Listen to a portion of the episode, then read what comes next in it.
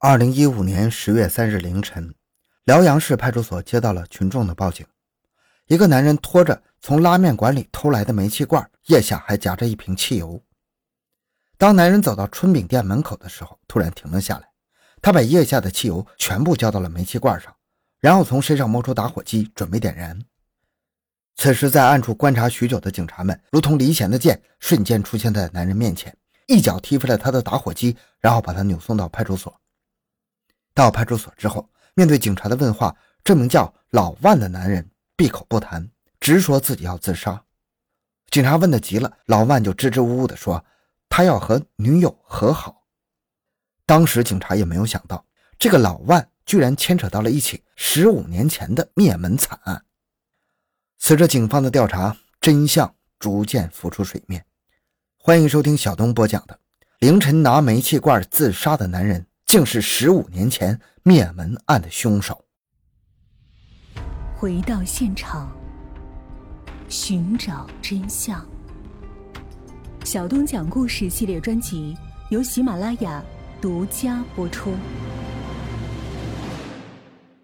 两千年十一月，辽阳发生了一起极其惨烈的灭门悬案。凶杀案现场的惨烈程度，连从业多年的老警察都不忍细看。而死者的身份正是老万的姑姑和姑父。案发后，十五岁的凶手老万丢掉身份证，抢了姑父的钱，畏罪潜逃十五年。也正因为没带身份证，多年来警方万般追查都没找到他一点逃窜的蛛丝马迹。而对于老万杀害姑姑姑父这件事儿，连周围的邻居都直言万分疑惑呀。其实他姑姑姑父对他很好啊，和对自己孩子一样啊。是他的恩人呢。看着老万的谈吐，神志十分清醒，那他又为何残忍的杀害宠爱自己的亲人呢？老万的父母又去了哪里？老万的青少年时期比大多数同龄人都要幸福的很多。九十年代的包容性极大，也造就了当时社会的巨大收入差，不少家庭都被社会和生存的压力压垮。但是老万从小就不知道什么是压力。老万的父亲是银行职员。负责给外资企业和农村贷款，这在当时已经算是铁饭碗了，而且每个月的工资收入都不低。除此之外，他父亲还包了一百多亩的水稻，每年的收入可以说是相当的可观呢。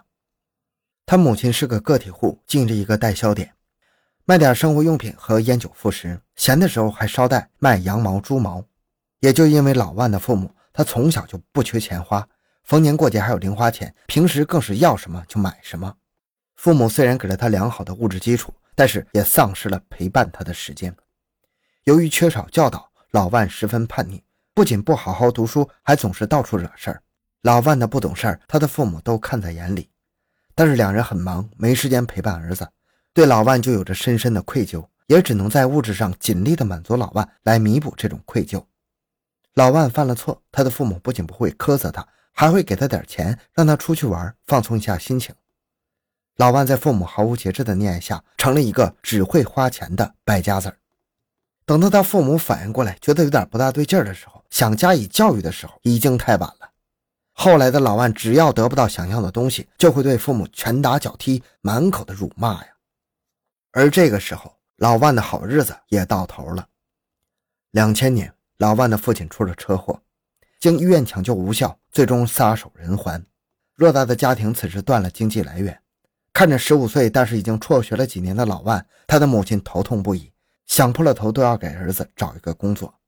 可是附近的人太熟悉老万了，知道他的诸般恶劣行径，都不愿意找这么个人在店里帮忙。猛然间，母亲就想起来，老万还有个干姑姑，家里是做粮油批发的，最近店里正急着找帮工呢。于是母亲上门，万般托付之下，对方才同意把老万留下来帮工。老万的幸福生活结束了。开始在了粮油店里帮工的生活，但是并没有他想象的那么顺利。老万走的时候，母亲三番四次的强调要听话，不要偷懒。母亲对于至今还有人愿意收留老万，那是千恩万谢呀。但是老万并不这么觉得，在他心里，父亲活着的时候借了很多人的钱，但是父母人缘太好，都不好意思要回来。这个干姑姑家里也借了父亲不少钱，可是至今都没有还回来。欠父亲的钱难道不需要还给我吗？怎么现在我还要去他家里办公呢？一想到这些，老万就一肚子火。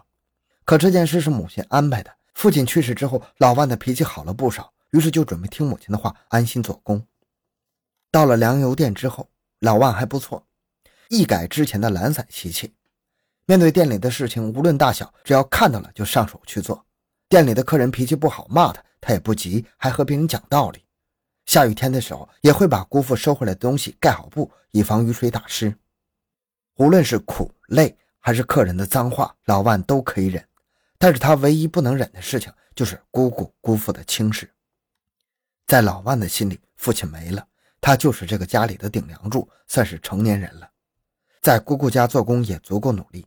前十五年都没下过厨房的老万，如今总是会早起一个多小时给姑姑姑父做早餐。但是他做的这么好，不仅没有得到任何夸奖，姑父还总是当着很多的人面埋怨他，各种挑他的不是。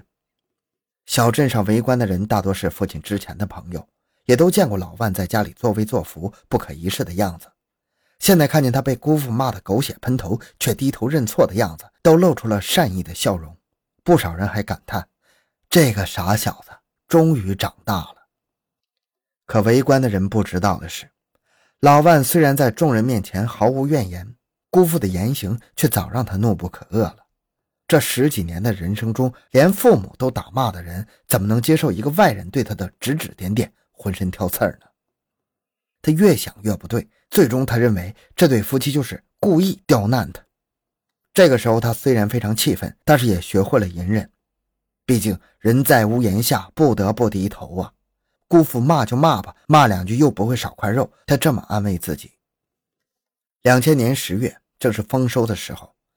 这天一大早，姑父给了老万一沓钱，告诉他附近的厂子豆子丰收了，让他去收购。于是老万接过钱，看都没看就塞到兜里，然后出发去买豆子。可是到了地方一看，他才知道这批豆子质量并不好，他不准备收。于是就回到家，将钱原封不动地交给了姑父。姑父拿到钱之后，当着老万的面数了一遍，这种行为让他非常恶心呢。他自顾自地走开，忙别的事情了。可是没想到，几分钟之后，姑姑和姑父把他叫到了家里，劈头盖脸就是一顿骂。骂完之后，他才听懂，姑姑和姑父说这一沓钱里有一张是假钞，那意思很明显。那姑姑话里话外的意思就是老万花了这张钱。拿了一张假的放进去，老万哪受过这种污蔑呀？他急的是满脸通红，反复申辩。他从来没动过钱，也不知道这张假钞是哪里来的。但是姑姑不依不饶，语气中肯定了：“你肯定是偷钱了。”老万当时十五岁，正是最叛逆、最要面子的年纪。平时忍受姑父的嫌弃和谩骂，已经让他筋疲力尽了。没想到现在还诬陷他偷钱。无论如何，这口黑锅不能扣到自己头上。老万回家问母亲要了一张百元大钞，还给了姑姑。谁知道姑姑拿了钱，反而更加认定了。夫妻俩直接认定老万的手脚不干净。姑姑一边整理钱，一边埋怨：“我就说这个孩子完犊子，你看看都偷钱了。”多半年的努力，此时全部都化成了泡影，内心的委屈也没人能说。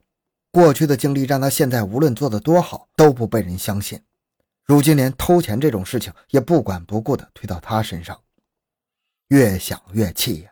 老万的眼泪鼻涕糊了一脸，他难以继续忍受姑姑姑父对他的态度，于是直接跑回了家。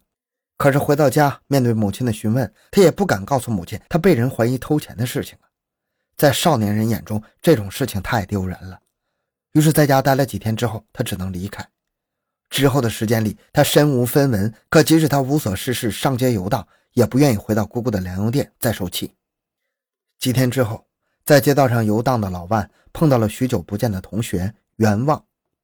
老同学重见的亲切，加上最近的委屈，老万一股脑的把所有的事情告诉了袁望。袁望听后震惊不已，马上劝老万展开报复。老万听了后说道：“你相信我吗？我真的没偷钱。”袁望怂恿。我相信你啊，我当然相信你啊，所以我们要一起给你报仇啊，这样他们就不敢欺负你了。当年上学的时候，袁望就是爱调皮捣蛋的人，如今许多年过去了，还整天在街道上游荡，活脱脱的一个二流子。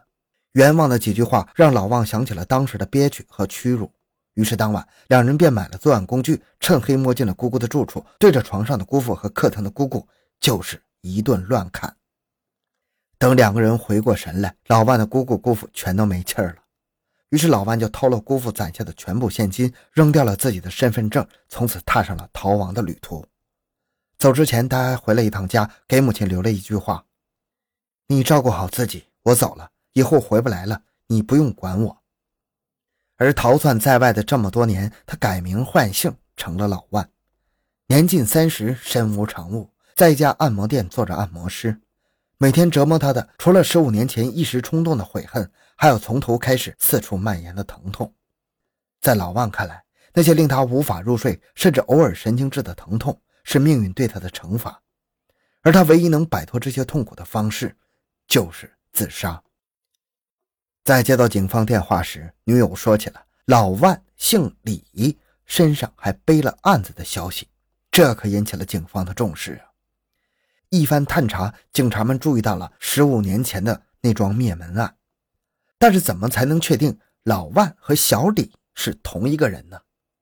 曾经去调查过的警员有了主意，他坐在老万对面，轻轻地喊了一声：“小李子。”警员叫出来的瞬间，老万抬头瞪大了眼睛，一切防备都因为这三个字土崩瓦解。小李子是他小名，母亲之前总这么叫他。十五年过去了，就因为一时冲动，他再也没见过母亲的面。而这三个字勾起了老万对案件的所有回忆，也勾起了他对母亲的思念和歉疚。他说：“你们问吧，问什么我都交代。”前因后果都交代了清楚之后，警察还带着老万去指认现场。十五年过去了，老万连母亲长什么样子都不记得了，但对这一场改变他人生的杀人案，他记得所有的细节。在老万的证词帮助下，警方也把袁旺抓捕归案。对于老万来说，他的青年时代和中年时代是割裂的，这种割裂感让他漂泊无依，他既回不了家，也不能拥有自己的生活。连和他处了四年的女朋友也和他分了手，一无所有，十分绝望。他最终选择了自杀。这几年他自杀了不下四次，光是静脉就挑断了三根。但是他运气特别好，每次都是有人把他从死神手里拉回来。但是他还是难以逃脱心里的惩罚。于是凌晨的他终于拖着煤气罐又准备自杀。被捕之后又说出了前女友的信息，而根据前女友的信息，警方也破获了这起。十五年前的灭门悬案。好了，这个案件讲完了。小东的个人微信号六五七六二六六，感谢您的收听，咱们下期再见。